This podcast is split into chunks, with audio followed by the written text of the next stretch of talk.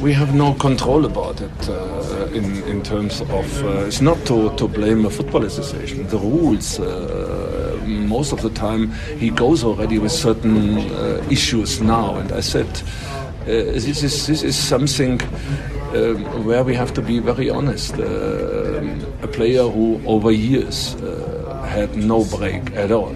He went left on the on the 18, 19th of May after the uh, final match day in Durban, straight away into the camp for the for the COSAFA with the national team, straight away in. Then he went into the preparation, going to AFCON uh, straight away.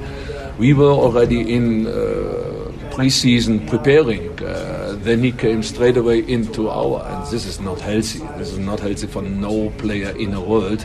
Uh, so, and, and always, of course, uh, I said it on Sunday, but uh, it's not possible. We tried on Saturday, and we could see uh, there is something uh, hanging in, and he said he played already with uh, a lot of pain, at least the second game with the national team in Zimbabwe. And good, then, of course, I asked he said, no, I asked, I uh, I mentioned it, but uh, he was sent to the field. And we haven't done it on Sunday. I would have loved to have him in inside the, the team on Sunday in this game, but it was not possible. He needed this three, four days, and I mentioned it already.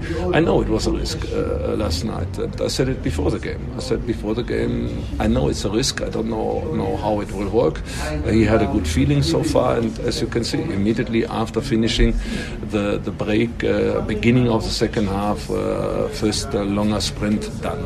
So, and uh, this is now, uh, yeah, where we have to be very clear structured. Unfortunately, uh, with his uh, pensum, what he is doing over years, and then at a certain time you pay the price.